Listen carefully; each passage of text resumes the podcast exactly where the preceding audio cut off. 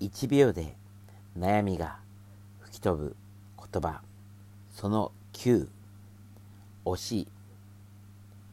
推しに弱い人は損をしてるわ。相手のメリットが大きいから。